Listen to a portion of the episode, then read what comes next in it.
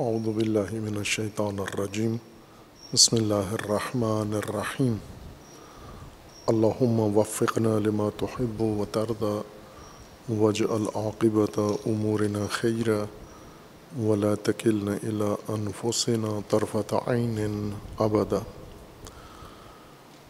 رب ادخلنی مدخل صدق و اخرجنی مخرج صدق. واجعل لي من لدنك سلطانا نصيرا. سورہ مبارکہ بقرہ آیا سوم۔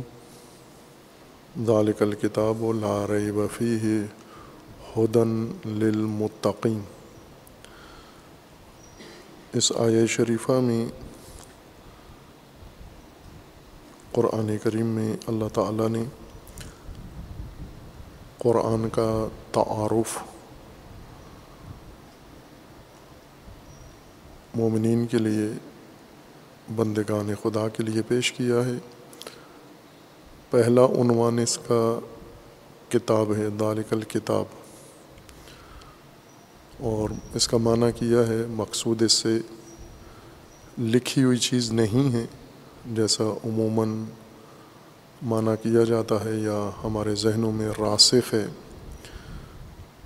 لکھی ہوئی چیز، جس کے اندر کوئی چیز مکتوب ہو۔ کتابت لکھائی معنی کرتے ہیں ہم، اور کتاب مصدر بے معنی مفعول اس ان صفحات کو کہتے ہیں جن کے اندر کچھ لکھا گیا ہو۔ یہ کتاب کا معنی نہیں ہے، یہ کتاب کا مصداق ہے۔ کتاب کا معنی ہوتا ہے مدون، مرتب، منظم، ایسی امور مختلف جن کو ایک ترتیب کے ساتھ اور نظم کے ساتھ آپس میں ملا دیا ہو اور ان کو اس طرح سے ملایا ہو کہ ان میں پائیداری آ جائے یعنی یہ ان کا آپس میں جوڑ اور ربط اور نظم تعدیر باقی رہے، ختم نہ ہو جائے، وقتی نہ ہو یا ضعیف اور کمزور نہ ہو، متزلزل نہ ہو۔ ثبات بھی اس کے اندر موجود ہو۔ اس قسم کے ارتباط کو عربی زبان میں کاتب کہتے ہیں اور کتاب ہر اس چیز کو کہتے ہیں جیسے اس ترتیب اور اس نظام کے ساتھ آپس میں مختلف چیزوں کو جوڑ دیا گیا ہو۔ اور اس کا، اس کے لیے ضروری نہیں کہ یہ امور جسمانی ہوں۔ بلکہ غیر جسمانی امور معانی اگر آپس میں اس طرح سے ملا دیے ہوں، گئے ہوں، ان کے اندر نظم ہو، ترتیب ہو اور ثبات و پائیداری ہو، اس جوڑ میں یہ بھی کتاب ہے۔ جسمانی امور، اوراق کے علاوہ، صفحات کے علاوہ، اگر بہت ساری دیگر چیزوں کو اسی طرح سے آپس میں نظم دے دیا جائے تو اسے بھی کتاب ہی کہتے ہیں۔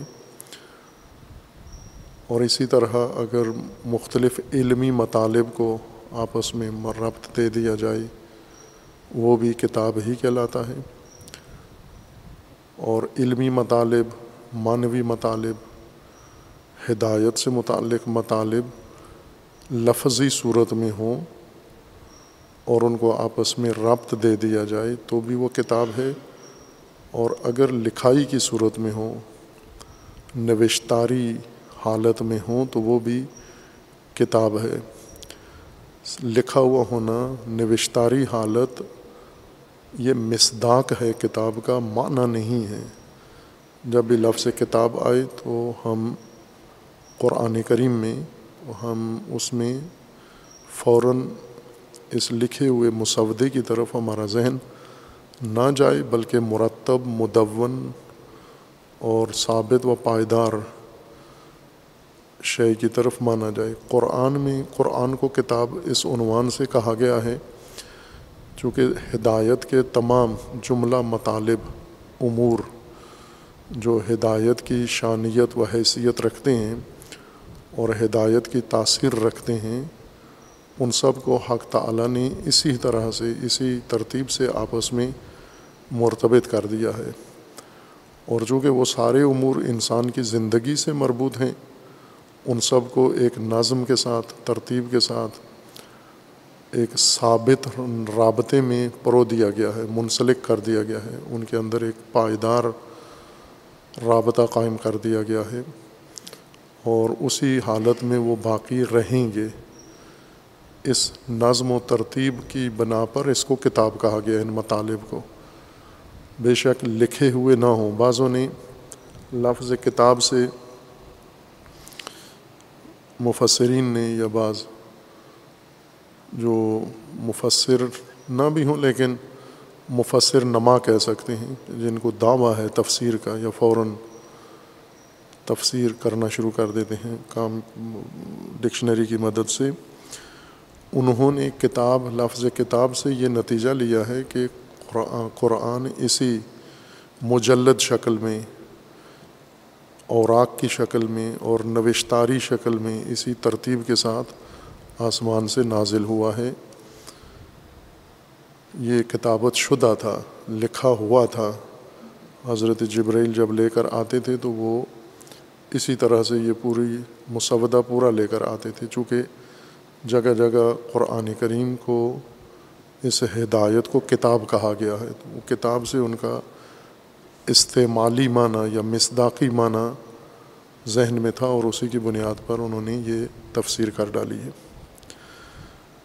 اور یہ کتاب کی پہچان کے لیے بہت اہمیت والی چیز ہے کہ دین اور ہدایت کا یہ مجموعہ اس کے اندر نظم ہے، اس کے اندر ترتیب ہے، اس کے آپس میں ایک تعلق ہے اور وہ تعلق بھی ثابت و محکم ہے۔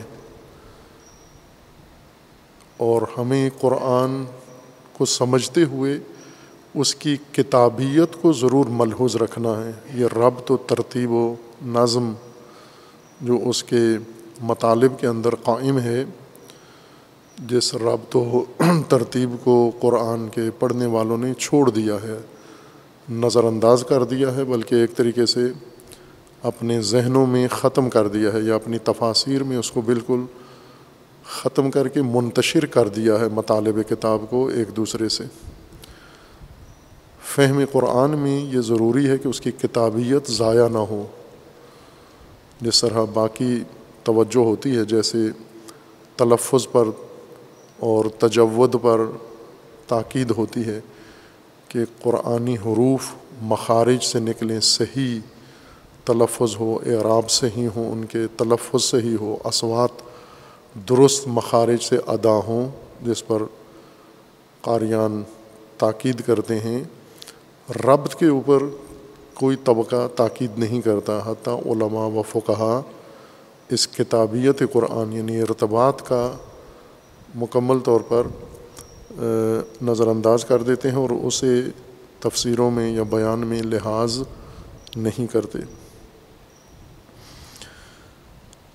دوسری خصوصیت کتاب کی، قرآن کریم کی کتاب کے بعد لارعب بفی ہے کہ یہ کتاب لارعب ہے اور یہ ضروری تھا آغاز قرآن میں ہی اس کی وضاحت ہر جن تنزیل کے لحاظ سے یہ آیا بعد میں نازل ہوئی ہے، مدینہ منورہ میں نازل ہوئی ہے، لیکن تدوین میں یہ کتاب آغاز قرآن میں قرار دی گئی ہے اور آغاز قرآن میں ہی اس اعتماد اور ایم اسناد کو بحال کرنے کے لیے جو لوگوں کے ذہنوں میں طبعی طور پر پیدا ہوتا ہے یا ماحول کی وجہ سے پیدا ہوتا ہے یا یہ بعض انسانوں کے لیے ہم کہہ سکتے ہیں کہ بدقسمتی یہ ہوتی ہے کہ وہ کسی شکاک ماحول میں، توہماتی ماحول میں پیدا ہوتے ہیں۔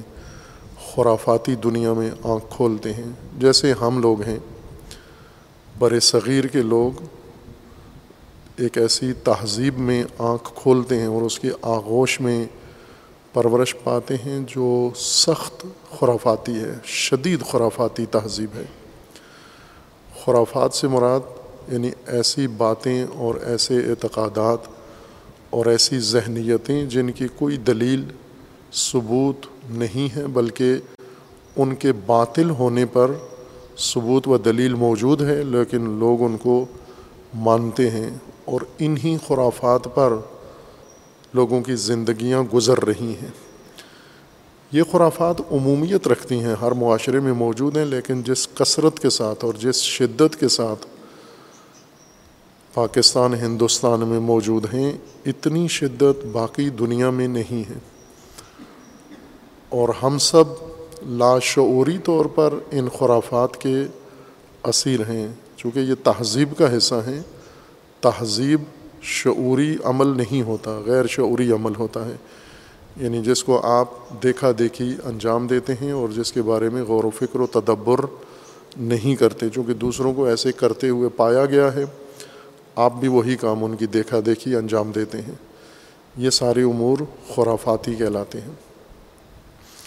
ہدایت کا عمل خرافاتی دنیا میں، خرافاتی محیط میں ان لوگوں کے لیے بہت سخت دشوار ہو جاتا ہے کہ وہ خرافات سے نکلیں اور پھر حقیقت کو، دلیل کو قبول کریں۔ جیسے مثال دیے ہم اپنے معاشرے کی مثال دیں۔ موجودہ نسل اگر ارادہ کرے، عزم کرے کہ ہم نے قرآن کریم سے ہدایت پانی ہے اور اللہ کے دین سے ہم نے ہدایت پانی ہے تو اس کے لیے انہیں سب سے بڑی مشکل یا مشکلات میں سے ایک بڑی مشکل خرافات ہیں ان کے راہ میں۔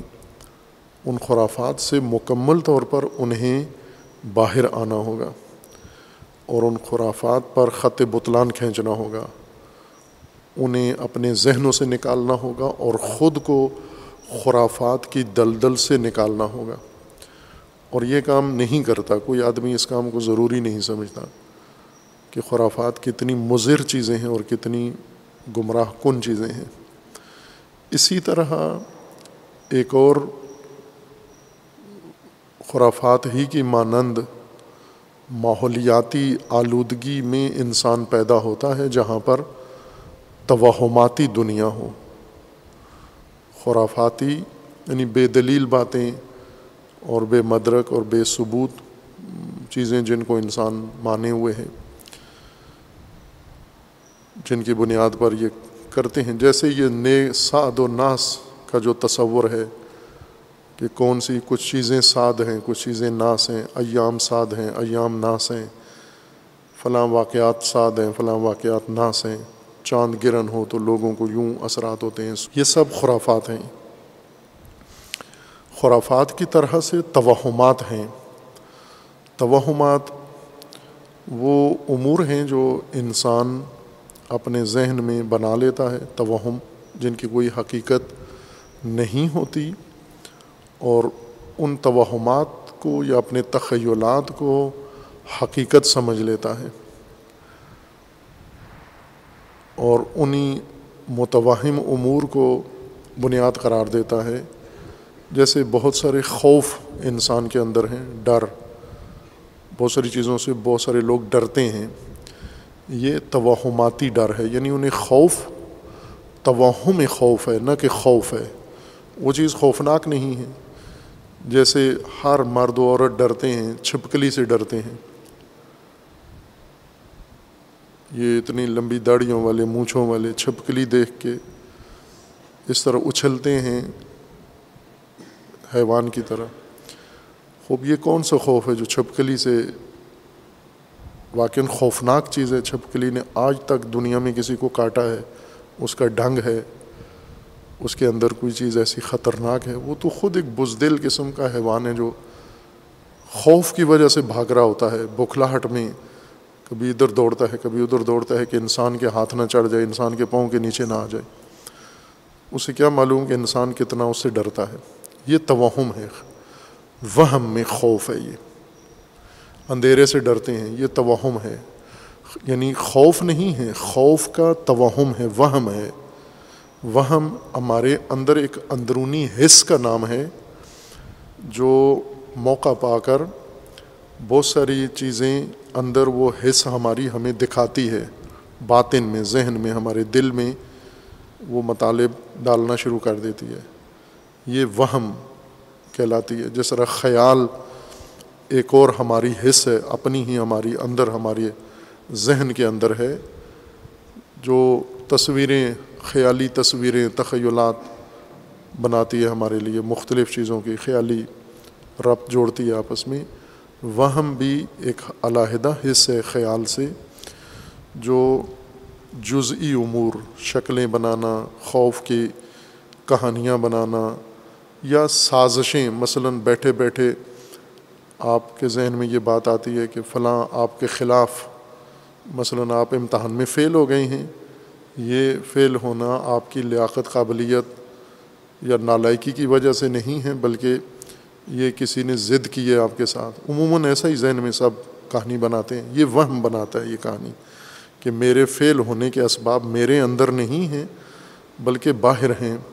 کسی نے جان بوجھ کر میرے لیے یہ پیپر بنوایا ہے یا ماحول بنوایا مجھے فیل کرنے کے لیے۔ یہ طالب علموں کی مثال ہے۔ اور یہی مثالیں گھروں کے اندر عورتوں کے اور مردوں کے ذہنوں میں فراوان ہیں۔ وہ ہر چیز کا ایک خود ہی انہوں نے وجہ نکالی ہوئی ہے کہ یہ کام اس وجہ سے ہوا ہے، یہ کام اس وجہ سے ہوا ہے۔ اور تحقیق ثبوت نہیں، اول تو وہ جو ان کے ذہن میں ہے کہ یہ بات ہوئی ہے، وہ ہوئی نہیں ہے۔ پھر جو بات نہیں ہوئی اس کے لیے ایک کہانی بھی بنائی ہوئی ہے ثبوت بھی، اس کے لیے سبب بھی گھڑا ہوا ہے جو موجود نہیں ہے۔ یہ سب وہم یہ کام کرتا ہے۔ اس کی ایک علامت اور ہے کہ بعض لوگ جب جن میں توہم شدید ہو جاتا ہے، یہ اکیلے میں جاگتے ہوئے بھی ڈرونی چیزیں ان کو نظر آتی ہیں۔ جیسے اکثر لوگ یا بعض لوگ جو اسی توہم، وہم وہم کی بیماری کے مبتلا ہو جاتے ہیں ان کو جن نظر آتے ہیں باقاعدہ، وہ کہتے ہیں کہ ہمیں نظر آتے ہیں اور جھوٹ نہیں بولتے، نظر آتے ہیں، لیکن انہیں آنکھوں سے نظر نہیں آتے، وہم میں، وہم ان کا جن بناتا ہے، ان کو ذہن میں یہ جن دکھاتا ہے، وہ غلطی یہ کرتا ہے کہ اسے باہر سمجھتا ہے، ذہن سے باہر نظر آ رہا ہے۔ توہم میں اندر ہے یہ یہ خوف کی چیز، یہ خوفناک چیز اسے اپنے ذہن کے اندر نظر آ رہی ہے، توہماتی ہو گیا ہے۔ خوب، یہ توہماتی دنیا میں جو انسان پیدا ہوتا ہے، ہر طرف توہمات ہی ہوتے ہیں، تو متاثر ہوتا ہے۔ یعنی دوسرے لوگ، مثلاً آپ یہ جن چیزوں سے ڈرتے ہیں، چھپکلیوں سے، یہ وہمی خوف، یہ ماحول نے آپ کے اندر ڈالا ہے۔ آپ خوفزدہ نہیں تھے، نہ ہی چھپکلی نے کبھی کسی کو اتنا نقصان پہنچایا لیکن آپ جس ماحول میں پیدا ہوئے ہیں، آپ کے ماں باپ، آپ کے بہن بھائی، آپ کے اڑوس پڑوس والے، وہ سارے توہماتی تھے۔ ان کے نزدیک یہ بہت خطرناک اور زہریلا جانور ہے اسے ڈرنا چاہیے۔ یہ وہم انہوں نے آپ کے ذہن میں ڈالا ہے۔ اسی طرح کی یہ مثال ہے، اس طرح کے ہزاروں خوف یا وہم ہمارے دلوں کے اندر موجود ہیں جو ہمارے ماحول نے پیدا کیے ہیں۔ ان میں سے ایک توہماتی دنیا کی طرح، ایک اتہامات ہیں۔ شک اور تہمت، اتہام۔ اس کو بلکہ بہتر طریقے سے اگر میں بیان کروں تو بدگمانی سوئے زن منفی ذہنیت۔ منفی ذہنیت نگیٹو مائنڈ سیٹ یہ بھی ماحول انسان کے اندر پیدا کرتا ہے۔ مثلاً جہاں انسان کی پیدائش ہوئی ہے، وہاں کے لوگ جس ماحول میں اس کی پرورش ہوئی ہے، وہ بہت ہی بدبین، بدگمان اور منفی ذہنیت رکھنے والے لوگ تھے۔ اس نے بھی اسی میں پرورش پائی ہے اور اس کی بھی وہی ذہنیت بن گئی ہے۔ اور یہ چیزیں انسان کے اندر پرورش کے ساتھ ساتھ رشت کے ساتھ ساتھ انسان کی شخصیت کا حصہ بنتی جاتی ہیں۔ اب قرآن کریم کے متعلق یا ہدایت الہی کے متعلق یا دین کے متعلق یہ سارے آثار انسان کے ماحول میں پیدا ہوتے ہیں۔ قرآن کریم تنزیل کے زمانے میں جس ماحول میں قرآن نازل ہوا تھا، وہ اسی طرح کا ماحول تھا۔ توہماتی بھی تھا، خرافاتی بھی تھا اور اسی طرح سے اتہاماتی بھی تھا یعنی بدبینی اور بدگمانی کا ماحول تھا۔ آج بھی ایسا ہی ہے، یوں نہیں کہ آج یوں یہ چیزیں نہیں ہیں، بلکہ شاید اس زمانے سے آج زیادہ شدید تر ہیں۔ اس کو ہم دیکھ سکتے ہیں کہ عموماً مثلاً پاکستان میں اس وقت موجودہ نسل اور آئندہ نسل یعنی جوان اور نوجوان جو مستقبل کی نسل ہیں اور وہ جو جوانی نوجوانی گزار کے پختگی کی عمر میں پہنچ چکے ہیں، یہ موجودہ نسل ہے۔ یعنی ابھی زمام امور، زندگی کی امور ان کے ہاتھ میں ہیں، یہ جو پختگی کی عمر میں ہیں۔ ان کے بعد آہستہ آہستہ تدریجن نئی نسل جاگزین ہوتی جا رہی ہے۔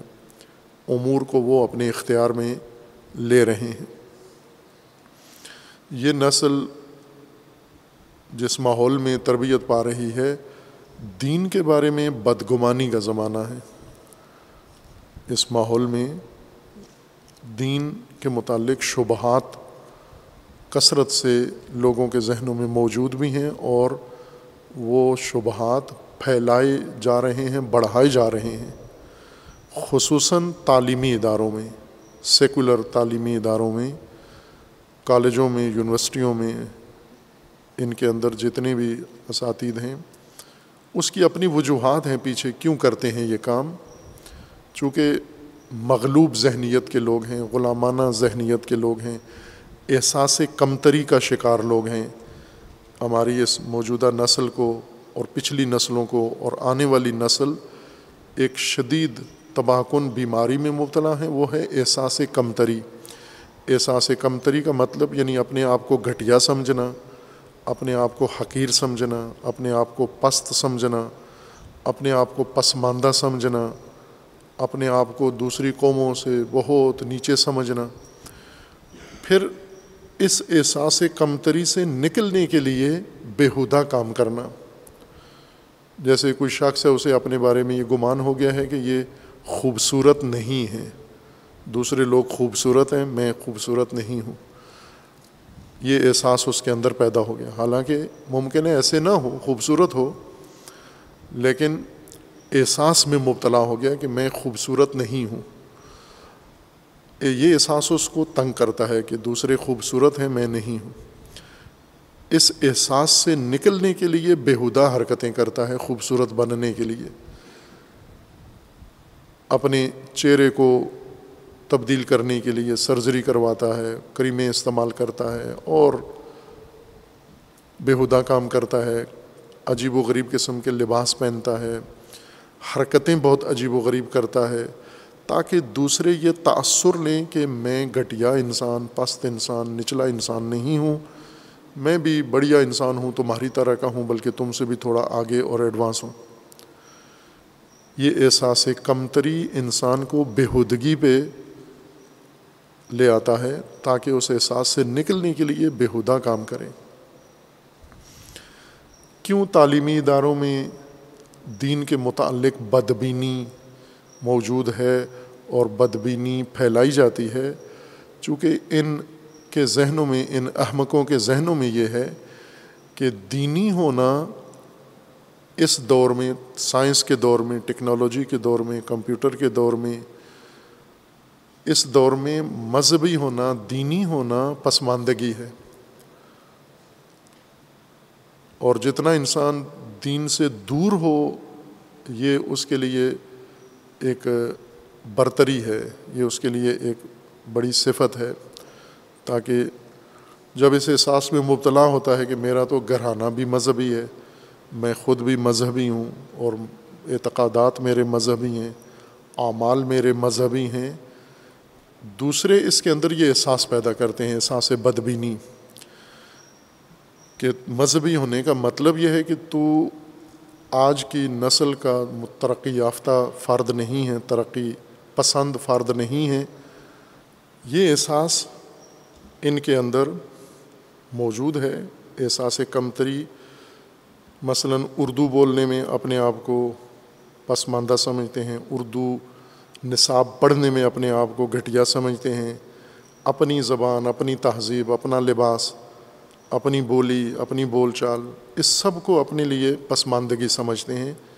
اس میں سے ایک مذہبی اور دینی ہونا اس کو بھی اپنے لیے پسماندگی سمجھتے ہیں۔ اور یہ احساس ان کو ستاتا ہے کہ آپ کو اس پسماندگی سے نکلنا ہے۔ اس پسماندگی سے نکلنے کے لیے آپ کو اپنی شخصیت غیر مذہبی غیر دینی بنانی ہے۔ اسی کو ریب کہتے ہیں۔ یہی دین کے متعلق، اللہ کے کتاب کے متعلق، ہدایت کے متعلق یہ بدگمانی، اتہام، تہمت جس زمانے میں قرآن نازل ہوا، اس زمانے میں بھی اتہام تھا۔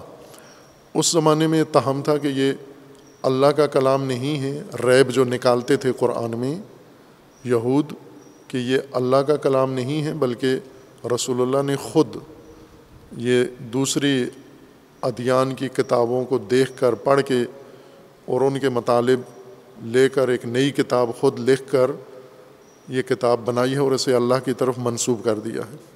یہ اتہام قرآن کے اوپر لگاتے تھے۔ اسی طرح مشرقین وہ یہ کہتے تھے کہ یہ رسول تو ہمارے اندر کے، ہمارے خاندان کے آدمی ہیں۔ ہم میں سے ہیں اور ہمارے نسل سے تعلق رکھتے ہیں۔ بیٹھے بیٹھے ایک دم نبی کیسے ہو گئی ہے؟ لہٰذا انہیں کسی نے مشرقین چونکہ وہ یہ تو نہیں کہتے تھے کہ انہوں نے خود لکھا ہے، یہ تو نہیں، چونکہ انہوں نے کبھی بھی ایسا دیکھا نہیں کہ رسول اللہ کچھ لکھ رہے ہوں۔ لہٰذا یہ انہوں نے نہیں کہا۔ مشرقین یہ کہتے تھے کہ ان کا رابطہ کسی اور مذہب کے کسی شخص سے ہے، یہود سے ہے یا نصارہ سے ہے یا دیگر مذاہب کے پیشواؤں سے ان کا تعلق ہے اور انہوں نے ان کو یہ کتاب لکھ کر دی ہے یا روزانہ لکھ کر انہیں پہنچا جاتے ہیں کسی طریقے سے۔ یہ مشرقین کا اتہام تھا یہ۔ اتہام اس نسبت کو کہتے ہیں، اس بات کو کہتے ہیں جو ناروا ہو، غلط ہو اور جس کے ذریعے سے اعتماد ختم ہوتا ہو، اس کو اتہام یا ریب کہتے ہیں۔ ریب وہ تہمت، وہ نسبت، وہ بات جو غلط ہو، لیکن کسی چیز، کسی کا اعتماد ختم کرنے میں مؤثر ہو۔ یہ اس زمانے کا ریب تھا۔ آج موجودہ نسل میں مثلاً ذالک الکتاب و لا ریب فی ہے کون سا ریب آج قرآن کی طرف نسبت دیا جاتا ہے جس کی قرآن نفی کر رہا ہے اور جس کی مفسرین نے وہ مترجمین نے ترجمانی کرنی ہے جو آج کی نسل کے ذہن میں ڈالا جا رہا ہے؟ آج کی نسل کی ذہن میں ریب یہ ہے کہ قرآن وہ نہیں کہتے کہ یہ رسول اللہ نے خود بنایا ہے، آسمان سے نازل نہیں ہوا، اللہ کا کلام نہیں ہے۔ میں اپنے ملک میں اپنی اس موجودہ نسل کی بات کر رہا ہوں۔ لیکن دوسری جگہوں پر اس سے آگے بھی ریب کے درجات ہیں بہت۔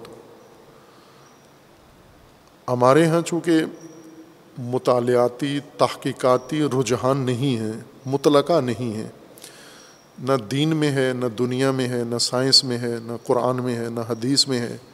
تقلیدی ذہنیت ہے پاکستانیوں کی۔ مقلد ہیں، بڑے کٹر قسم کے مقلد ہیں۔ اندھے مقلد یعنی شاید تاریخ میں ایسی کوئی مقلد قوم گزری ہوگی جیسے پاکستانی ہیں۔ سیاست میں مقلد، تہذیب میں مقلد اور دین میں مقلد، مذہب میں مقلد، علوم میں مقلد، سائنس میں مقلد، ہر چیز دیکھتے ہیں بھیڑ چال کے تحت۔ جو دوسرا کر رہا ہے وہ کرتے ہیں، جو دوسرا کہہ رہا ہے وہ کہنا شروع کر دیتے ہیں۔ یہ دیکھے بغیر کہ جو وہ کہہ رہا ہے یا کر رہا ہے یہ ٹھیک ہے یا غلط ہے، بغیر دلیل کے۔ اس کو تقلیدی ذہن کہتے ہیں۔ مثلاً آپ پاکستانیوں کو اگر مذہبی تعلیم دینا چاہیں، تو آپ انہیں قرآن کی آیات بتائیں، رسول اللہ کی احادیث بتائیں، اہل بیت کے اقوال بتائیں، ان تمام چیزوں کا ان کے اوپر کوئی اثر نہیں ہوتا۔ لیکن انہیں کہیں کہ فلاں بڑے مرشد فلاں بڑے مولانا، وہ روحانی شخصیت، وہ مذہبی شخصیت، وہ یہ کہتے ہیں۔ اللہ کا یہ فرمان ہے قرآن میں، آیت بھی پڑھ کے سنا دیں، کوئی اثر نہیں ہے۔ رسول اللہ کی حدیث متواتر، صحیح و سند، واضح و دلالت بتا دیں، کوئی اثر نہیں ہے۔ اسی طرح اگر آپ اہل بیت علیہ السلام، آئمہ اطہار کا کوئی قول، مصدقہ، مسلمہ قول انہیں بتائیں، عقلی دلیل دیں برہان قطعی مقدمات یقینی پر مشتمل بالکل تاثیر نہیں ہوگی۔ لیکن اگر اسے جس شخصیت سے متاثر ہے، اس کا نام لے کے بتائیں کہ وہ یہ کہتے ہیں، بھلے اس کو دل و جان سے مان لے گا۔ یہ تقلید کی علامت ہے یہ، اور سب یہی کر رہے ہیں۔ شخصیات جن سے متاثر ہیں، ان کو دیکھ کر بات کرتے ہیں، ان کو دیکھ کر عمل کرتے ہیں۔ یہ تقلیدی ہیں۔ ظاہر ہے، تقلیدی ماحول میں تحقیق، تدبر، تعقل، تفکر، یہ ممنوع چیزیں ہیں، مضموم چیزیں ہیں۔ مقلدین نہ خود کرتے ہیں تحقیق نہ پسند کرتے ہیں۔ یعنی کوئی اور بھی تحقیق کر رہا ہو تو ان پر سب سے برا کام وہ کر رہا ہے جو تحقیق کسی چیز کی کر رہا ہے۔ تقلیدی ماحول بھی اسی طرح، توہماتی اور خرافاتی آلودگی کی طرح ایک آلودگی، تقلیدی آلودگی ہے کہ ہر کام دوسروں کو دیکھ کے آپ نے کرنا ہے۔ کپڑے اسی طرح پہننے ہیں ہولیا اسی طرح بنانا ہے۔ اشیائی زندگی، وسائل زندگی اسی طرح سے لینے ہیں۔ موبائل ان کو دیکھ کر آپ نے لینا ہے، گھر ان کو دیکھ کر آپ نے بنانا ہے۔ سفر ان کی طرح کرنا ہے، اپنا طور طریقہ ہولیا اس طرح سے بنانا ہے جس طرح دوسروں نے بنایا ہوا ہے۔ یہی تقلید ہے، بھیڑ چال ہے یہ۔ خوب ظاہر ہے کہ تحقیق نہیں ہے، اس تحقیق نہ ہونے کے فوائد بھی ہیں، نقصانات بھی ہیں۔ اس تحقیقی ماحول نہ ہونے کے، تقلیدی ماحول نہ ہونے کے فوائد یہ ہیں کہ جو ریب، علمی رائب ہیں، بہت ہی دشوار قسم کے ریب، دین کی نسبت، قرآن کی نسبت، آج آج کے زمانے میں جو دنیا میں ایجاد کیے گئے ہیں شبہات، اتہامات، تہمتیں دین سے اعتماد سلب کرنے کے لیے، اس سے تقلیدی ماحول واقف نہیں ہوتا۔ چونکہ یہ ساری چیزیں مطالعہ کے سے حاصل ہوتی ہیں، یہ مطالعہ نہیں کرتے۔ یہ تحقیق سے حاصل ہوتی ہیں، یہ تحقیق نہیں کرتے۔ تتبو سے حاصل ہوتی ہیں، یہ تتبو نہیں کرتے۔ اس لیے یہ محفوظ رہتے ہیں۔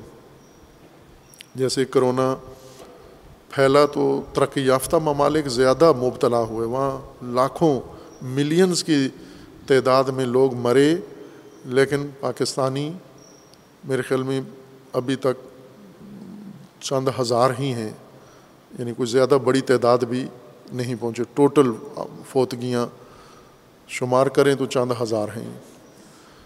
اس کی بھی وجہ ہے کہ کیوں کرونا یہاں ناکام ہو گیا اور وہاں اس نے اتنی ہلاکتیں کی ہیں، وہ جو معاشرتی نظام ہے، معاشرتی سسٹم ہے، اس کی وجہ سے یہاں نہیں چلا زیادہ۔ بعض اوقات فائدے ہوتے ہیں کسی کمی کے بھی۔ تحقیق نہ ہونے کے یہ فوائد ہیں کہ وہ شبہات، سنگین قسم کے شبہات، دشوار شبہات، آج کے دور کی تازہ ترین۔ یعنی میں آپ کو اگر یوں کہوں کہ دو ہزار بائیس میں قرآن کے بارے میں پیدا ہونے والے شبہات دنیا میں جو اٹھائے گئے ہیں، دین کے متعلق جو اتہامات بنائے گئے ہیں، ان سے ہم کاملاً بے خبر ہیں۔ یہ ہماری اس روش کی وجہ سے ہیں کہ دنیا جو کرتی رہے، ہم نے نہ پڑھنا ہے، نہ سننا ہے۔ تو یہ ایک فائدہ ہے، سمجھیں اس کا۔ نقصان یہ ہے کہ جس طرح تقلید سے انسان شبہات سے اور اتہامات سے محفوظ رہتا ہے چونکہ پڑھتا ہی نہیں ہے۔ نقصان یہ کہ اسی طرح حقیقت سے بھی ہمیشہ کے لیے محروم رہتا ہے۔ حق سے بھی پوری عمر محروم رہتا ہے اور پوری عمر گمراہی کے اوپر گزارتا ہے۔ اور وہ پیڑی، پہلی بھیڑ جہاں اس نے گرنا ہے، وہیں اس نے بھی گرنا ہے جا کر۔ اور زندگی میں کوئی تحول نہیں آنا، ترقی نہیں ہونی، پیش رفت زندگی میں حاصل نہیں ہوگی۔ یہ اس کا نقصان ہے۔ ورنہ وہ ریب، مثلا آج کے مفسر کو جن ریب کو دف کرنا ہے اور جواب دینا ہے، وہ ریب نہیں ہے جو یہود و نصارہ تنزیل کے زمانے میں کیا کرتے تھے۔ وہ شبہ آج۔ ایک تو ان کا جواب دیا جا چکا ہے، وہ اتہامات دف ہو چکے ہیں۔ جواب ان کا موجود ہے اور وہ تکرار بھی نہیں ہوتے۔ آج جو شکوک شبہات قرآن کے متعلق، دین کے متعلق ہیں، جنہوں نے مقابلہ کرنا ہے دین کا، دین دشمن، ہلکے، گروہ، انہوں نے باقاعدہ باہری سرمایہ لگا کر ایسی دستگاہیں بنائی ہیں جن کا کام ہی دین کے متعلق شبہات ایجاد کرنا ہے۔ اور دین کے متعلق شکوک اور اتہامات بڑھانا ہے اور نشر کرنا ہے۔ بھاری سرمایہ کے ساتھ یہ کام ہو رہا ہے۔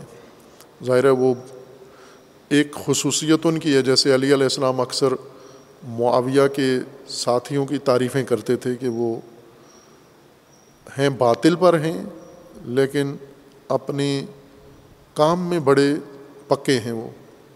اپنے ساتھیوں کو فرماتے تھے، تم حق پر ہو۔ لیکن ہو بہت نکمے وہی کام آج بھی ہے۔ یہ لوگ جو پیسہ ان پر صرف کیا جاتا ہے، دین کے بارے میں تہمتیں لگائیں، ریب پیدا کریں یعنی دین سے اعتماد ختم کرنے کے لیے ہر حربہ استعمال کریں۔ اصل ہدف ریب کا مطلب یہی ہے، وہ نسبت، وہ بات دین کی طرف منسوب کریں، جس سے نسل موجود نسل حاضر اور آئندہ نسلوں کا اعتماد دین و قرآن سے سلب ہو جائے، ختم ہو جائے۔ اور یہ کیا ہے انہوں نے، بڑی کامیابی سے کیا ہے۔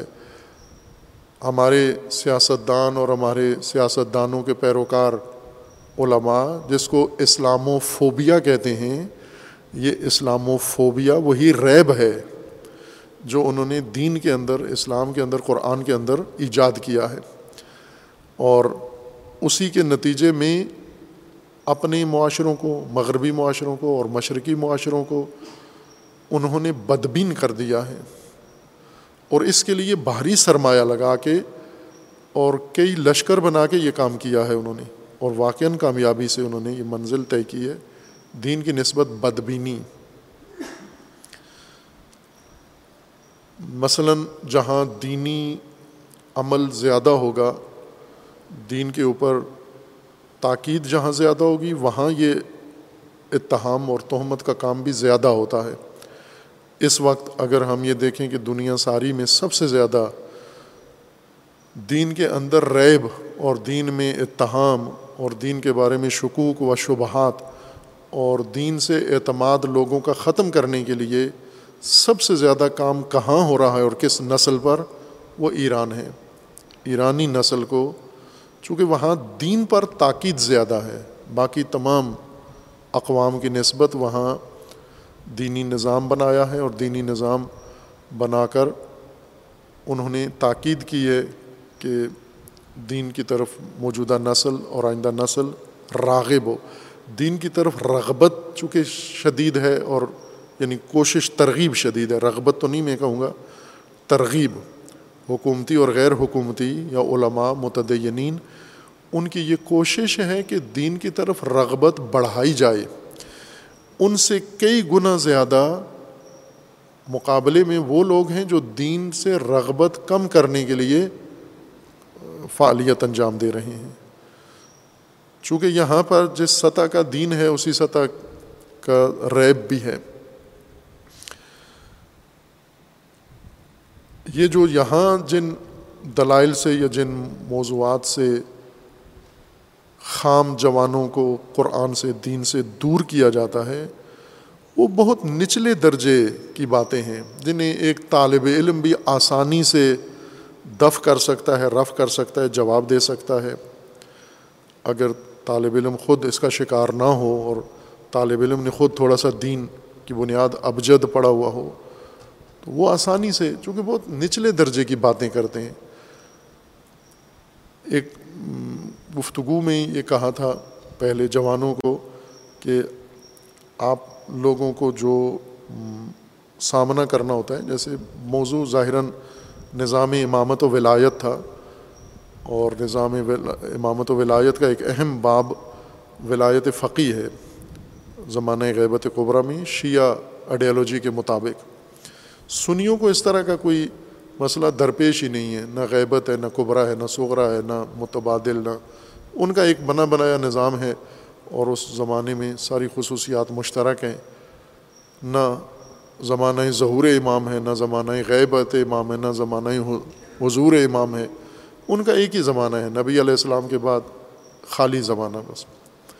اور انہوں نے اس کے لیے جو طریقہ کار وضع کیا، اسی پر قائم ہیں۔ لیکن شیعہ جو مبنا قائم کیا ہے، امامت کا، اس کے مطابق انہیں بہت پیچیدگیوں کا سامنا ہے۔ اب ظاہر اتنا ہی پھر انہیں جواب بھی دینا چاہیے اس پیچیدگیوں کے مطابق۔ ہر نسل کی ہدایت کا انہیں اتنا ہی اہتمام بھی کرنا چاہیے۔ یہ مبنا بنا کر پھر بھول گئے ہیں کہ اس مبنا پر بہت سارے سوالات بھی اٹھتے ہیں اور ان کو کانے کنندہ جواب بھی چاہیے۔ ان میں سے ایک یہ کہ غیبت قبرا رسول اللہ بھی نہیں ہیں، امام بھی نہیں ہیں۔ خوب، اب کیا کریں یہ انسان اس زمانے میں؟ جواب بھی کوئی نہیں۔ ہر چیز کی چھٹی۔ رسول اللہ دنیا سے چلے گئے۔ امام تھے لیکن پردہ غیبت میں ہیں۔ اور متبادل متبادل بھی کوئی نہیں ہے۔ خوب، یہ بہت بڑا مخمسہ ہے شیوں کے پاس۔ کہ کیا، پھر کیا ہوگا؟ کیا رائے حل کیا ہے آپ کا؟ اس نے ان کو بہت نقصان پہنچایا ہے اس نظریے نے کہ ایک ایسے زمانے میں اپنے آپ کو فرض کر رہے ہیں جہاں ان کی دسترس میں کچھ بھی نہیں ہے۔ اس لیے معطل دین کو تعطیل کے فتوے بھی ہیں، دین کی تعطیل کے احکام بھی ہیں۔ اور حل یہ نکالا ہے، اس حال نے مزید پریشانیاں زیادہ کھڑی کر دیں۔ وہاں یہ بات عرض کی تھی کہ پاکستان ولایت فقی کے بارے میں یا امامت کے بارے میں شبہات، مثلا امامت کے بارے میں شبہات غیر شیعہ مسالک پیش کرتے ہیں، ولایت فقی کے بارے میں شبہات شیعہ پیش کرتے ہیں۔ پاکستان میں ان لوگوں کی یہ سمجھیں ایک بڑی خوش قسمتی ہے کہ پاکستان میں کوئی ایسا دقیق شبہ ولایت فقی کے متعلق کسی نے آج تک ایجاد نہیں کیا۔ چونکہ مطالعہ کوئی بھی نہیں کرتا، جس طرح ولایت فقی کے قائلین نہیں کرتے، مخالفین تو اس سے بھی زیادہ پکے ہیں۔ عہد کیا ہوا ہے کہ ہم نے نو ولایت فقی کے اس بات کے لیے نہ اس کی نفی کے لیے بالکل مطالعہ نہیں کرنا۔ لہٰذا جذبات برا بلا کہتے ہیں، نفی کرتے ہیں، جذباتیت دکھاتے ہیں۔ وہ یہ تو بہت آسان ہے کہ جب علمی شبہات یا ہی نہیں ہیں یا انہوں نے پیش نہیں کیے، تو آپ کو تو آسانی سے یہ نظریہ آگے بڑھایا جا سکتا ہے، اگر توجہ کریں۔ چونکہ مقابلے میں کوئی بھی نہ شبہ ہے، کوئی اتنا قوی اور نہ ہی جو ولایت فقی کے منکرین ہیں، وہ علمی سطح پہ کسی اس پائے کے ہیں کہ کوئی شبہ پیدا کر سکتے ہیں یا کوئی دقیق مطالعہ کسی کتاب کا کر سکتے ہیں۔ یہ ان کی توفیق میں نہیں ہے۔ یہ آپ کے لیے ایک اچھی فضا ہے۔ خوشگوار کے مقابلے میں کوئی جیسے جنگ ہو، آپ کے پاس جنگجو ہوں، مقابلے والے کے پاس کوئی جنگجو نہ ہو۔ تو یہ ایک بڑی اچھی بات ہے۔ یہی مخالفین و قائلین کی صورت یہ ہے ولایت فقی کے بارے میں۔ یہ پرانی ایک بات یاد آئی مجھے۔ لیکن اب ہے یہ کہ دونوں کا ہاتھ خالی ہے۔ جس طرح ادھر کوئی مطالعہ نہیں ہے، کوئی دلیل نہیں ہے، کچھ بھی نہیں ہے، ادھر اس سے بھی زیادہ تو ہی ہے جذباتیت ہے بس دونوں کے اندر۔ وہ شبہات، ریب جو قرآن یعنی اتہام، ریب سے مراد وہ تہمتیں، وہ شکوک و شبہات، وہ ناروان نسبتیں، غلط جو قرآن کی طرف، دین کی طرف نسبت دی جاتی ہیں ان میں جن میں کوئی علمی وزن ہے، وہ یہاں نہیں ہے موجود۔ چونکہ شبہات پھیلانے والے وہ خود اتنی استطاعت نہیں رکھتے کہ ان باتوں کو یا ان شبہات کو سمجھیں جو عالمی سطح پر تحقیقاتی اداروں کے اندر بیٹھ کر سرمایہ جن پر لگایا گیا ہے، شبہات ایجاد کرتے ہیں۔ وہ شبہات عمومیت پھیلائے ہیں انہوں نے، لیکن پاکستان اپنی اس ویکسین کی وجہ سے محفوظ ہے۔ وہ ویکسین کیا ہے کہ پڑھنا نہیں ہے، کچھ بھی ہم نے۔ پڑھنا نہیں ہے۔ اس کی وجہ سے انہیں کوئی الجھن نہیں ہے ان شبہات کے متعلق۔ جو شبہات ریب آج جوان نسل تعلیمی اداروں میں بالخصوص میں عرض کروں گا، جوان نسل کے ذہنوں میں ڈالے جا رہے ہیں، وہ ریب آسانی سے برطرف کیا جا سکتا ہے۔ قرآن نے کتاب سے دین سے نفی ریب کیا ہے کہ یہ دین ریب سے پاک ہے، مسون ہے متحر ہے، منزہ ہے، قرآن بھی اور دین بھی۔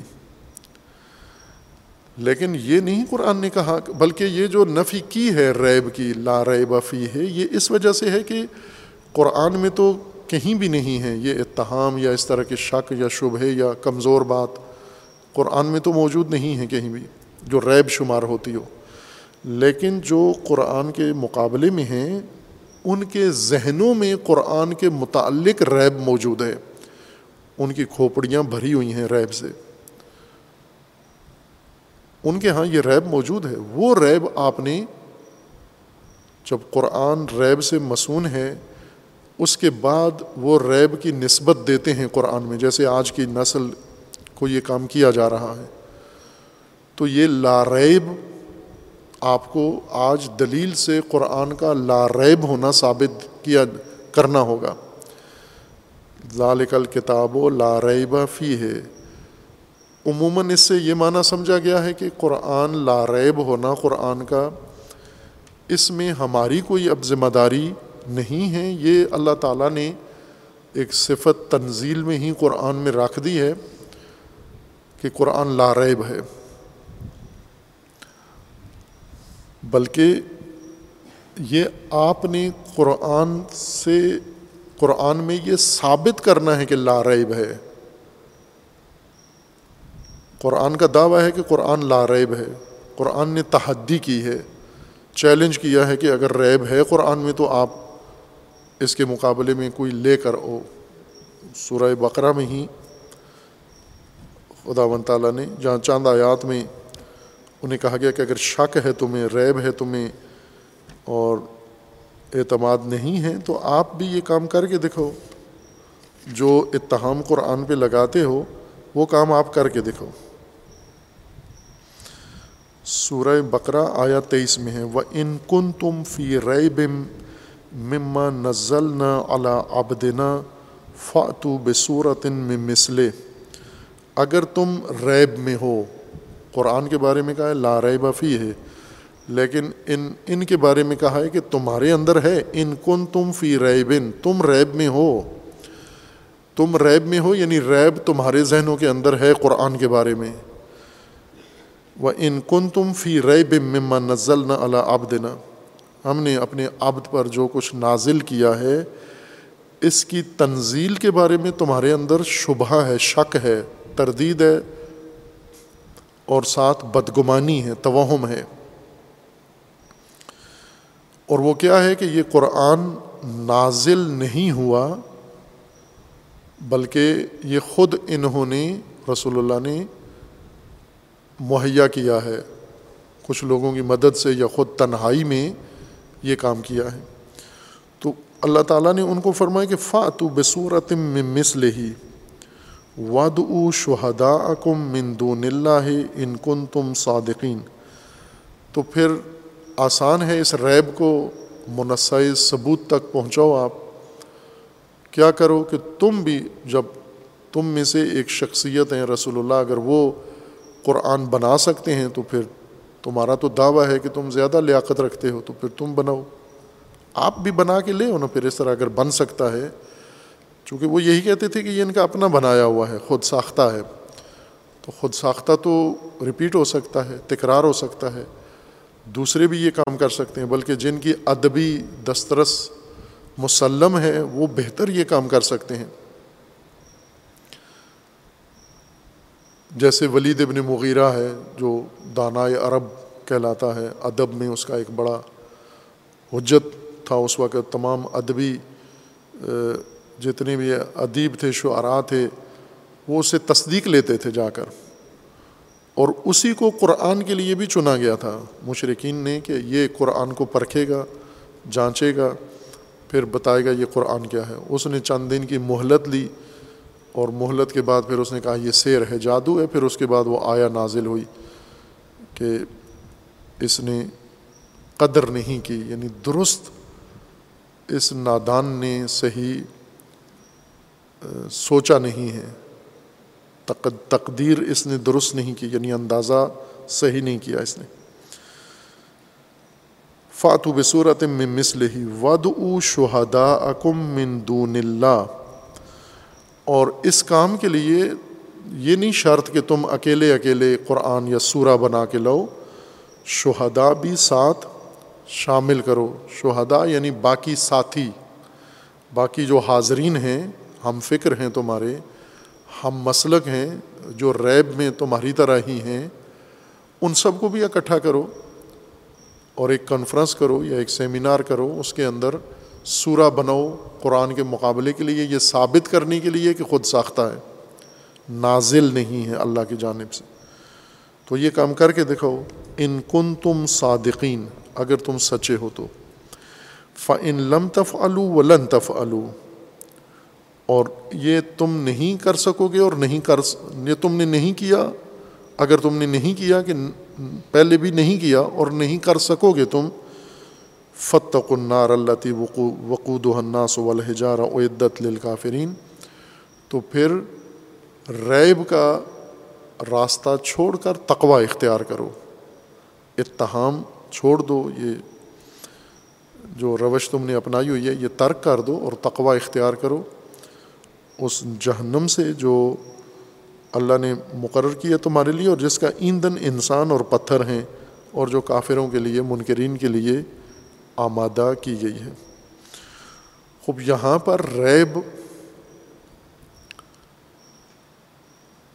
کی نسبت دینے والوں کو باقاعدہ چیلنج کیا گیا ہے کہ اگر قرآن میں ریب ہے تو آپ اس سے فائدہ اٹھاؤ۔ قرآن نے ایک طرف سے نفی کر دی کہ نہیں ہے، سورہ بقرہ کے آغاز میں نفی کر دی کہ نہیں ہے ریب۔ اور سورہ بقرہ کی چاند آیات کے بعد تیسویں آیت میں جا کر فرمایا کہ اگر تمہارے ذہنوں میں ہے ریب، تو پھر اس ریب کو سچا ثابت کرنے کے لیے جو اتہام تم نے قرآن کی طرف نسبت دیا ہے، اس کو صحیح ثابت کرنے کے لیے تم کرو یہی کام جو قرآن کی طرف نسبت دے رہے ہو کہ یہ خود ساختہ ہے۔ تو آپ خود ساختہ ہے تو آسان ہے، تم بھی کر کے دکھاؤ۔ اگر نہیں کیا اور نہ کر سکے، تو وہ صورت میں پھر تمہیں دس بردار ہونا ہوگا اس نظریے سے۔ خوب، یہ قرآن کریم کی اس طبقے کے لیے یہ تحدی تھی۔ آج بھی یہی آیا کریمہ تحدی آئی کہ قرآن میں ریب نہیں ہے۔ ان کن تم فی ریب اگر تم ریب میں ہو، تمہارے ذہنوں میں ریب ہے۔ یہی نام نہاد انٹلیکچوئلز دانشور اور تعلیم یافتہ جو ہر قسم کی تعلیم سے بھی آ رہی ہیں اور سوچ سے بھی، لیکن ایک ظاہری کاذب ماحول انہوں نے بنایا ہوا ہے۔ تو یہ ریب میں ہے اور ریب میں ڈال بھی رہے ہیں نسل حاضر کو۔ ان کے لیے بھی یہی ہے کہ تم نے جو ریب قرآن کی طرف منسوب کیے ہیں وہ کیا ہیں؟ ظاہر ہے وہ مدرسوں میں تو آ کے نہیں بیان کرتے۔ اپنے اداروں میں جا کر کرتے اور کثرت سے کرتے ہیں، بے شرمی کے ساتھ یہ کام کرتے ہیں۔ کسی بھی مضمون کا پیریڈ ہو، کوئی بھی سبجیکٹ ہو، بات یہی دین کے اندر ریب کی بات ہو رہی ہوگی۔ مثلاً ریاضی کا استاد ہے، اس نے اس کا کام ہے بچوں کو آ کر ریاضی پڑھانا۔ انگلش کا استاد ہے، اس کا کام ہے انگلش پڑھانا۔ اگر فزکس کیمسٹری کا ہے، اس کا کام ہے اپنا مضمون پڑھانا۔ اگر تاریخ یا کسی اور سبجیکٹ کا استاد پروفیسر ہے، اس کا کام ہے اپنا سبجیکٹ پڑھائے آ کر۔ لیکن وہ دو باتیں اپنے مضمون کی کر کے پھر آ جاتا ہے فوراً۔ دین کی طرف رخ موڑ لیتا ہے، مذہب کی طرف رخ موڑ لیتا ہے اور پھر اپنی دانش ان خام بچوں کے اوپر جھاڑنا شروع کرتا ہے اور ریب دین میں پیش کرتے اب سامنے بھی تو خام لوگ بیٹھے ہوئے ہیں اور وہ جلدی چونکہ استاد کے بارے میں ان کا ایک احترام ہے، حسن اعتقاد ہے۔ لہٰذا جو بات اس سے سنتے ہیں، وہ سمجھتے ہیں کہ یہ تو استاد کر رہا ہے، یہ بات تو درست کر رہا ہے۔ سوچی سمجھی ہوئی بات ہے، ثابت دلیل موجود ہوگی۔ لہٰذا اس ذہنیت کے ساتھ وہ بات ان کے ذہنوں میں ڈال دیتا ہے۔ خوب، وہ ریب جو تم بچوں کے سامنے بیان کرتے ہو، دین میں نسبت دیتے ہو، یہ ریب جو تم قرآن کی طرف نسبت دے رہے ہو، اس کے مطابق تم خود بھی پھر اب یعنی دین اگر خود ساختہ ہے یا دین پرانا ہے یا دین آج کے نسل کے لیے نہیں ہے، تو یہ کام پھر تم خود بھی کر دو نا، ایسا کام کر سکتے ہو تم بھی۔ ایک دین کے مشابہ چیز ایسی ہی آپ کے بقول ناکارآمد آپ بھی بنا کے لوگوں کو دکھاؤ، آ کر پتہ چل جائے، اگر آپ نے بنا لی تو ہمیں اس کا بھی پتہ چل جائے گا کہ یہ بھی چونکہ آج لوگوں نے قرآن بنا لیا ہے، دین بنا لیا ہے، لہٰذا یہ ثابت ہو گیا کہ وہ پہلا بھی ایسا ہی تھا، چونکہ یہ بالکل اس سے ملتا جلتا ہے اور اسی کی طرح ہے۔ لیکن آج یہ کام تم نہیں کر سکتے اور نہیں کر سکو گے، تو پھر باز آ جاؤ۔ یہ فریضہ ہے قرآن کریم کی آیات نازل ہوئی ہیں تو رسول اللہ صلی اللہ علیہ وآلہ وسلم کے لیے نازل ہوئی ہیں کہ آپ نے یہ تحدی ان کے سامنے پیش کرنی ہے اور آپ نے جواب طلب کرنا ہے۔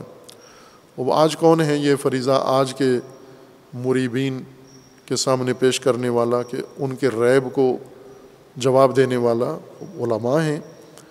وہ ان سے طلب کریں یہ جواب کہ آپ جو ریب قرآن کی طرف نسبت دیتے ہو، اس کے مطابق تم خود بھی یہ کام کر کے دکھا سکتے ہو تو آسان ہے تمہارے ریب کا ثبوت۔ ایک تو بہت ہی گھٹیا اور نچلی آمیانہ سطح کی کا ریب ہے ان کے ذہنوں میں۔ نہایت آمیانہ، بازاری قسم کا عیب ہے۔ عالمانہ نہیں ہے۔ عالمانہ ریب دف کرنا مشکل کام ہوتا ہے۔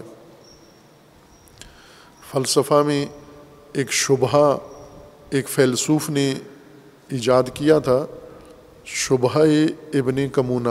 ابن کمونہ ایک فیلسوف تھا اور اس نے کسی مسئلے کے بارے میں شبہ ایجاد کیا تھا۔ اور سارے فلاسفہ عاجز آ گئے تھے اس کا جواب دینے سے۔ علمی جواب نہیں بن رہا تھا۔ تو پھر بعض علماء نے یہ کہا کہ یہ شبہ امام زمانہ ظہور فرمائیں گے۔ تو ان کے معجزات میں سے ایک معجزہ اس شبہ کا جواب ہوگا۔ اور پھر انہی کے زمانے میں بعض علماء نے جواب دے کے کہا کہ یہ امام زمانہ کے لیے نہ چھوڑو۔ اتنا بھی دشوار کام نہیں ہے جو آپ نے سمجھ لیا ہے۔ یہ بہت آسان قابل دف و دفاع ہے اور انہوں نے احسن طریقے سے اس کو دف کر بھی دیا، بلکہ خود تاریخی قول کے مطابق کہ ابن کمونہ نے خود اس کا جواب بھی دے دیا تھا۔ شبہ بھی ظاہر کیا۔ اور شبہ کا جواب بھی خود دے دیا کہ یہ جواب ہے، لیکن یہ دوسرے عاجز آ گئے اس سے، اپنے ضعف علمی کی وجہ سے۔ ایک نقطہ یہ بھی ہے کہ آج جو ریب قرآن کی طرف منسوب کیا جا رہا ہے یا دین کی طرف، ایک پورا مجموعہ ہے اس کا۔ اور خصوصاً طلاب کے لیے ضروری ہے ان چیزوں کو انہیں بتانا کہ یہ یہ شبہات آپ کے زمانے میں آپ کے معاصر زمانے میں آپ کی قوم میں، آپ کی جوان نسل کے ذہنوں میں ڈالے جا رہے ہیں تاکہ ان کو دف کرنے کی آمادگی ان کے ذہنوں میں پیدا ہو۔ ان شبہات میں زیادہ تر دخل یعنی یہ شبہات جو ریب، مریب ذہنوں نے نکالے ہیں اور آج کی نسل کو ان سے گمراہ کر رہے ہیں کتاب کے بارے میں، یہ ریب کتاب کی، قرآن کی غلط تفسیر کے نتیجے میں زیادہ پیدا ہوئے ہیں۔ یعنی بہت زیادہ مواد انہوں نے یہ جو غیر دقیق تفسیر قرآن کی ہوئی ہے یا ہو رہی ہے، اس سے پیدا ہوئے ہیں زیادہ یہ شبہات۔ لیکن یہاں ہونا تو یہ چاہیے تھا، اگر ریب کرنے والا، شک کرنے والا، اعتراض کرنے والا عالم ہو دین پر اعتراض کر رہے لیکن ہو عالم، اس کے اندر شرائط پائی جاتی ہوں۔ اسے یہ تفقیق کرنی چاہیے کہ میں نے شبہ پیدا کہاں سے ہوا ہے، میں شبہ نسبت کس کی طرف دے رہا ہوں۔ یہ تفقیق ضروری ہے۔ اور وہ ہے قرآن، دین اور تفسیر دین اور تفسیر قرآن۔ اگر شبہ تفسیر قرآن سے پیدا ہوا ہے تو یہ شبہ تفسیر قرآن کی طرف منسوب ہونا چاہیے، نہ قرآن کی طرف۔ اگر شبہ تفسیر دین کے نتیجے میں پیدا ہوا ہے، تو یہ شبہ تفسیر دین پر بنتا ہے، نہ کہ دین پر۔ لیکن چونکہ شبہ ڈالنے والے بدنیت ہیں، ان کی نیتوں میں فطور ہے، وہ کرتے یہی ہیں کہ دین کی تفسیر یا دین کی فہم میں جو خلل ہے کمزوری ہے، وہاں سے شبہ اٹھاتے ہیں دلیل، شبہ بنا کر اور پھر اصل دین کی طرف اس کو منسوب کرتے ہیں۔ یہ خامی ہمارے علماء نہیں پکڑتے۔ تفسیر دین، تفسیر قرآن سے پیدا ہونے والے شکوک و شبہات، یہ دین پر نہیں ہے یہ شبہات۔ یہ تفسیر کے بارے میں، خود تفسیر والا جواب دے اس کا۔ یہ دین پر وارد نہیں ہوتے۔ اس کا جواب یہ ہے کہ دین یہ تفسیر کرتا ہی نہیں ہے یا دین کی یہ تفسیر بنتی ہی نہیں ہے جس پر آپ شبہ کر رہے ہیں۔ لیکن یہ تفقیق نہیں ہے، بلکہ چونکہ تقلیدی ماحول ہے، تقلیدی ماحول میں تفسیر قرآن عین قرآن ہے، تفسیر دین عین دین ہے۔ مثلا توضیع المسائل عین دین ہے لوگوں کے نزدیک۔ یہ نہیں کہتے کہ یہ فہم دین ہے۔ یہ دین کی شناخت ہے، نہ کہ دین ہے۔ یعنی دین سے ایک شخصیت ایک فقی یوں سمجھا ہے۔ یہ اس نے سمجھا ہے، اس کی سمجھ ہے یہ دین کے بارے میں۔ اس میں ہو سکتی ہیں اشکال، اس میں غلطی بھی ہو سکتی ہے۔ اس میں تضاد بھی ہو سکتا ہے، اس میں تعارض بھی ہو سکتا ہے۔ جو چیزیں انسان سے ممکن ہیں، وہ ساری یہاں فرض کی جا سکتی ہیں۔ تو اگر کوئی چیز اشکال توضیع المسائل میں نکلتا ہے تو یہ دین پہ نہیں بنتا۔ دین سے اشکال نکالیں، پھر آپ کا دین پر اعتراض بنتا ہے ریب۔ بس ایک تو یہ ریب جو آج قرآن کی طرف، دین کی طرف منسوب کیے جا رہے ہیں، یہ ریب بہت گھٹیا سطح کے نچلی سطح کے کسی علمی بنیاد کے نہیں ہیں، تقلیدی بنیاد کے سنی سنائی باتوں پر بدگمانیاں دین کے متعلق ایجاد کی جا رہی ہیں۔ دوم جو بدگمانیاں ہیں، یہ دین کی طرف منسوب ہیں، لیکن ان بدگمانیوں کی جڑ اور بنیاد دین نہیں، بلکہ فہم دین، تفسیر دین ہے۔ دین کی جو وضاحت کی گئی ہے، اس سے یہ شبہات پیدا ہوئے ہیں۔ اور وہ تفسیر تو مختلف ہے، ظاہر ہے اتنے مذاہب ہیں، مسالک ہیں یہ سب دین کی تفسیریں ہیں، ان تفسیروں میں آپس میں کتنا تضاد ہے؟ تو یہ سب کچھ تو دین کی طرف منسوب نہیں ہو سکتا۔ تیسری چیز جو دین کے بارے میں موجودہ مریب، موجودہ طبقہ دین کے متعلق شک پیدا کر رہا ہے، اور یہ فرق یہ ہے کہ صدر اسلام میں مشرقین اور اہل کتاب دین کے بارے میں ریب ایجاد کرتے تھے۔ آج جتنے بھی مریب ہیں، یہ مرتد ہیں۔ یعنی ہیں دین، دینی پہچان والے، مسلمان ہیں۔ مسلمان گھرانوں میں پیدا ہوئے ہیں۔ اہل کتاب نہیں ہیں، نہ ہی مشرق ہیں۔ خود مثلا دین کے گھرانے میں پیدا ہوئے ہیں، دینی رسومات بجا لاتے ہیں، دین کا تظاہر کرتے ہیں۔ ساتھ ساتھ دین میں ریب بھی نسبت دیتے ہیں۔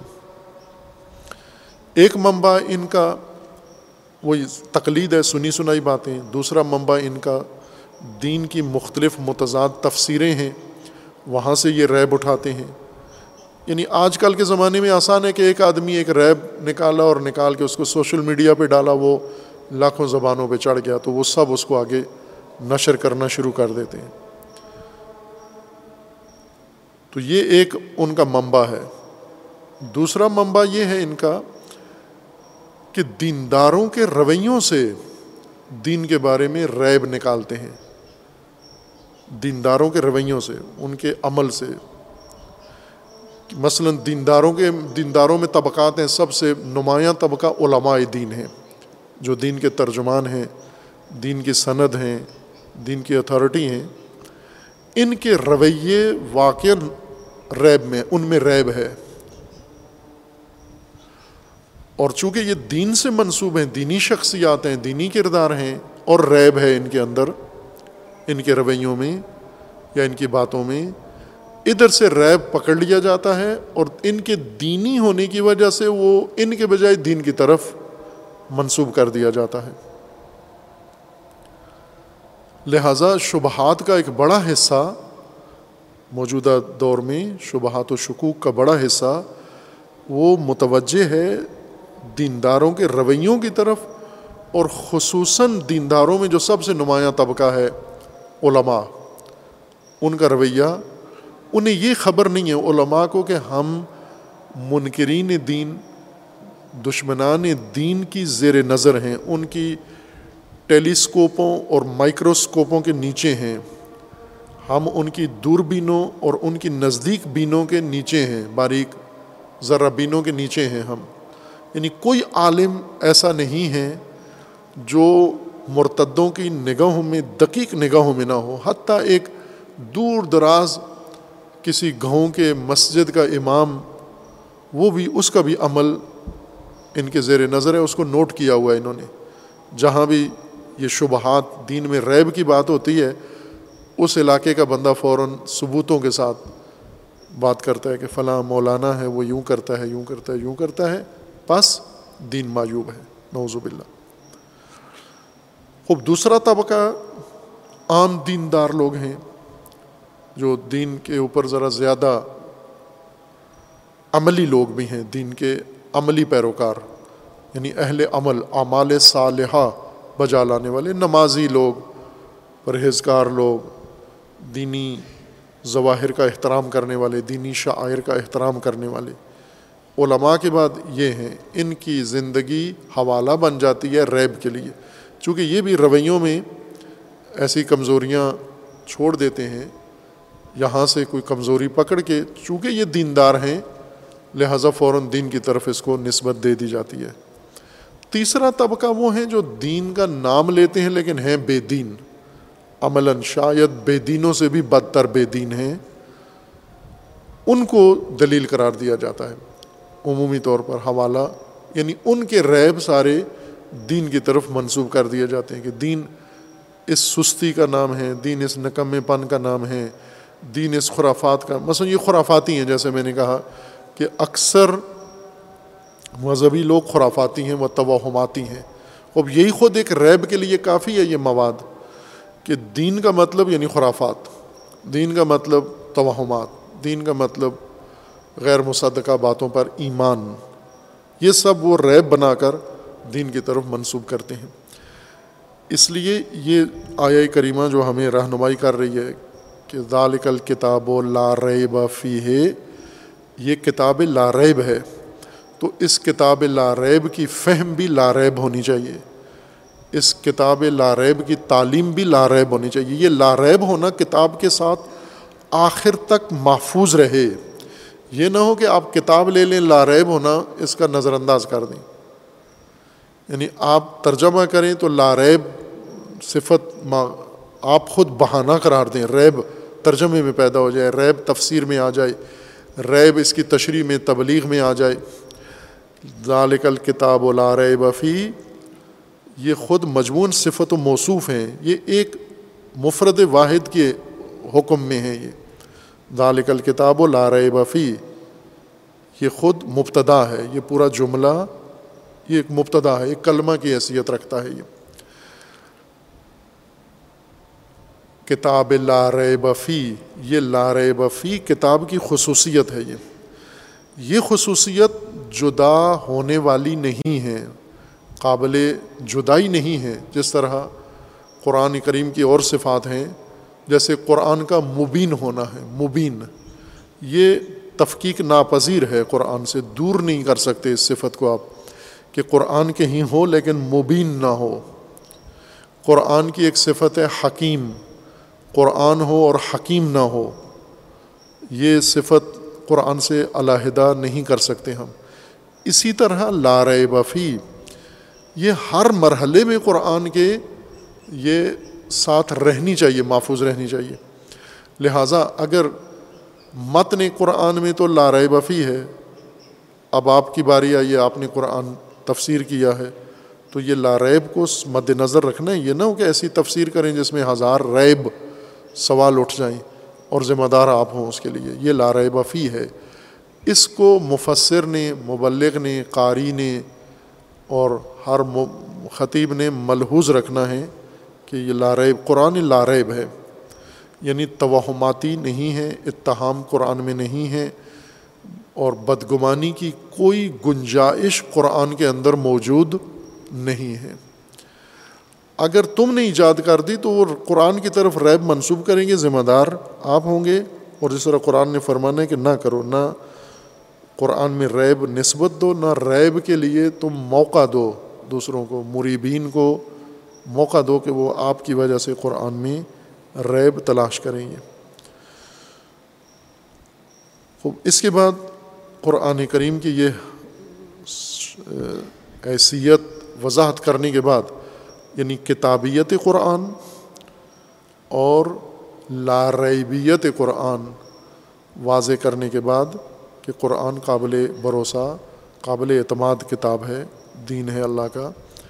اس پر آپ اعتماد کر سکتے ہو، اس میں کوئی ایسی گنجائش نہیں ہے تحقیق نہیں ہے۔ یہ خود قرآن خود اس بات پر گواہ ہے۔ ہم یقین کر لیں کہ قرآن میں ریب نہیں ہے۔ کیوں یقین کر لیں؟ کہ چونکہ اس جگہ خود اللہ نے فرمایا، لا ریب بفی خوب، یہ تعبدی ایمان ہے قرآن پر۔ یعنی چونکہ آپ اللہ پر ایمان رکھتے ہیں اور اللہ نے فرمایا، لا ریب بفی بس چونکہ اللہ نے فرمایا ہے، لا ریب بفی اگر کل کو کسی نے کوئی ریب منسوب کر دیا، آپ اس ریب کو دف نہیں کر سکتے۔ آپ کو یہی صفت قرآن، جس طرح کتابیت قرآن خود آپ کو تصدیقاً قرآن سے ثابت کرنا ہے، سمجھنا ہے۔ یعنی قرآن کا مرتب ہونا، مدون ہونا اور ثابت ہونا، پائیدار ہونا اور ترتیب کے ساتھ اس کی ہدایت کا موجود ہونا۔ یہ آپ نے کتابیت آیات قرآن میں تلاش کرنی ہے کہ کتابیت ہے یا نہیں ہے قرآن میں۔ دوسری چیز لارب اس کا ہونا کہ قرآن کریم کی ساری آیات کو دیکھ کر آپ کو یقین ہو جائے گا کہ لارب ہے یعنی یہ تصدیق آپ خود کریں گے قرآن کریم کی۔ اس وقت اگر کسی نے ریب قرآن کی طرف منسوخ کیا، آپ اس کو آسانی سے جواب دے سکتے ہیں۔ تعبدی ایمان اور تحققی ایمان، اس میں یہ فرق ہے کہ تعبدی ایمان آسانی سے مشکوک بنایا جا سکتا ہے، لیکن تحقیقی ایمان، مدلل مبرہن ایمان، مصدقہ ایمان، اس کو نہیں کیا جا سکتا، اس کو کمزور نہیں بنایا جا سکتا، چونکہ اس کے ثبوت موجود ہے اس کی دلیل موجود ہے اس کی برہان موجود ہے اس کی گواہی خود قرآن کریم کے اندر موجود ہے۔ خوب جب کتابیت و لاریبیت قرآن کی واضح ہو گئی، قابل اعتماد کتاب ہے، تو اس کا مقصد، حقیقی غرض، غایت قرآن بھی اسی آیا میں بیان کر دی گئی۔ یہ ہدن للمتقین۔ دونوں مطلب غایت و غرض قرآن کریم بیان کر رہے ہیں کہ یہ کتاب ہدایت ہے، کہ جو یہ سمجھے کہ قرآن کریم کی شناخت کے متعلق یا قرآن کریم کے بارے میں سب سے اہم نقطہ، عظیم نقطہ یہی ہے کہ یہ کتاب ہدایت ہے۔ دالک الکتاب العرۂ بفی ہدن للمتقین۔ ہدایت ہے۔ اس کا ہدایت ہونا یہ ممنین کے لیے، مخاطبین قرآن کے لیے واضح ہو کہ یہ قرآن کتاب ہدایت ہے۔ ممکن ہے کچھ لوگ یہ کہہ سکتے ہوں کہ واقع ہدایت ہے اور ہم نے قرآن سے ہدایت لی ہے اور لے رہے ہیں۔ لیکن یہ کتنے ہوں گے یہ؟ آج کے مسلمانوں میں علماء سمیت کتنے افراد ہوں گے جو قرآن سے اگر یہ ہدایت ہے تو وہ ہدایت لے رہے ہیں قرآن سے۔ اب یہ اپنے آپ کو خود گواہ کے طور پر ہم پیش کر سکتے ہیں کہ ان میں سے ایک تو میں ہوں۔ اور یہ کتاب ہدایت ہے، میں نے کتنی ہدایت قرآن سے لی اور لے رہا ہوں۔ بھلے آپ مجموعی طور پر ہدایت لی ہوئی ہے، لیکن اس میں سے قرآن کا کتنا حصہ ہے؟ آپ کے مقلد، مرجع تقلید کا اس میں حصہ ہوگا، آپ کے علاقے کے خطیب کا حصہ ہوگا، پیش نماز کا حصہ ہوگا، آپ کے ماں باپ کا بھی حصہ ہوگا، معاشرے کا حصہ ہوگا۔ دوستوں کا بھی حصہ ہوگا، اس ساری ہدایت میں ہر ایک کا نصیب موجود ہے۔ اب اس میں تلاش کریں، اس میں قرآن کا کتنا حصہ ہے میری ہدایت میں۔ پھر اسی کو میزان قرار دیں باقیوں کے لیے بھی، کہ انہوں نے بھی اتنا ہی لیا ہوگا جتنا میں نے لیا ہے۔ قرآن سے ہدایت، ہم نے قرآن سے ہدایت کے علاوہ سب کچھ لیا ہے۔ وہ چیز جو آج کمی ہے جس کی اور واضح ہے وہ یہ ہے کہ ہدایت نہیں لی۔ قرآن کو ہدایت سمجھا ہی نہیں ہے۔ ہدایت کے متقابل اور ہدایت کے برخلاف عناوین قرآن کے ہم نے مانے ہیں اور وہی کام کر رہے ہیں۔ مثلا جتنا احترام قرآن کا کیا جاتا ہے، جتنا تقدس قرآن کریم کا ہے، جتنی حفاظت قرآن کی کی جاتی ہے، جتنا تبرک قرآن سے کیا جاتا ہے، یہ سب قرآن کے ساتھ لوگوں کے تعلق کی ایک نشانی ہے۔ لیکن اس سب سب میں ہدایت مفقود ہے، مطلقہ، حتیٰ آپ کے دینی علوم میں ہدایت قرآن مفقود ہے۔ آپ تلاش کریں۔ جیسا پہلے ایک عنوان پیش کیا تھا اور وہ باقی ہے، اس کو باس کرنا کہ ہماری فقہ میں، امامیہ فقہ میں سیرت اہل البیت ممبئی فقہ نہیں ہے، سیرت نہیں ہے اس میں۔ اہل بیت کو کہاں تک غلوف کی حد تک مانتے ہیں شیعہ؟ غالی بن جاتے ہیں۔ یہی جو اہل بیت کے اتنے معتقد ہیں کہ انہیں مخلوق سے نکال کر نوز باللہ خالق کی حد تک لے جاتے ہیں، ان کی سیرت سے اتنے بیزار ہیں کہ اس کے مطابق ایک فتویٰ بھی موجود نہیں ہے پوری فق کے اندر۔ جس جن کا اتنا تقدس ہے تو کم از کم پہلا کام یہ ہے کہ ان سے پھر فق تو لے لو، شریعت تو لے لو پھر ان کی سیرت سے، نہیں لیا۔ اسی طرح قرآن آپ اب آئیں فقہ میں ہی، جو شریعت کا بڑا مسودہ فقہ ہے، احکام فقیہ ان میں قرآن کا حصہ تلاش کریں، کتنا ہے؟ کتنے احکام قرآن سے مبرہن و مدلل ہیں؟ مستدل قرآن پہ، ان کے اوپر آیت قرآن دلیل ہے، شاہد ہے۔ اور پھر آپ کو ایک بہت بڑا تعجب یہ ہوگا کہ انہی احکام میں اور فتح میں ایک بہت بڑی تعداد ہے فتح کی جو قرآن سے متصادم ہیں، بالکل قرآن کے مقابلے میں ہیں۔ یہ اور زیادہ انسان کو مشوش کر دیتی ہے یہ بات کہ قرآن ہدایت تو قرآن ہے۔ تو یہ ہدایت ہدایت کے اس سلسلے میں نظر کیوں نہیں آتا؟ یہ وہ کمی ہے کہ قرآن کی طرف ہدایت والی نگاہ نہیں ہے۔ غیر ہدایتی نظر قرآن کے متعلق ہے۔ جس طرح آئمہ اہل البیت کو خدا بنا لیا، لیکن ان کی سیرت اور ان کا رویہ زندگی کا اپنے لیے نمونہ عمل نہیں بنایا۔ جو ہونا تھا وہ نہیں کیا، جو نہیں کرنا تھا وہ کر لیا۔ ایسا ہی قرآن کے ساتھ کیا ہے۔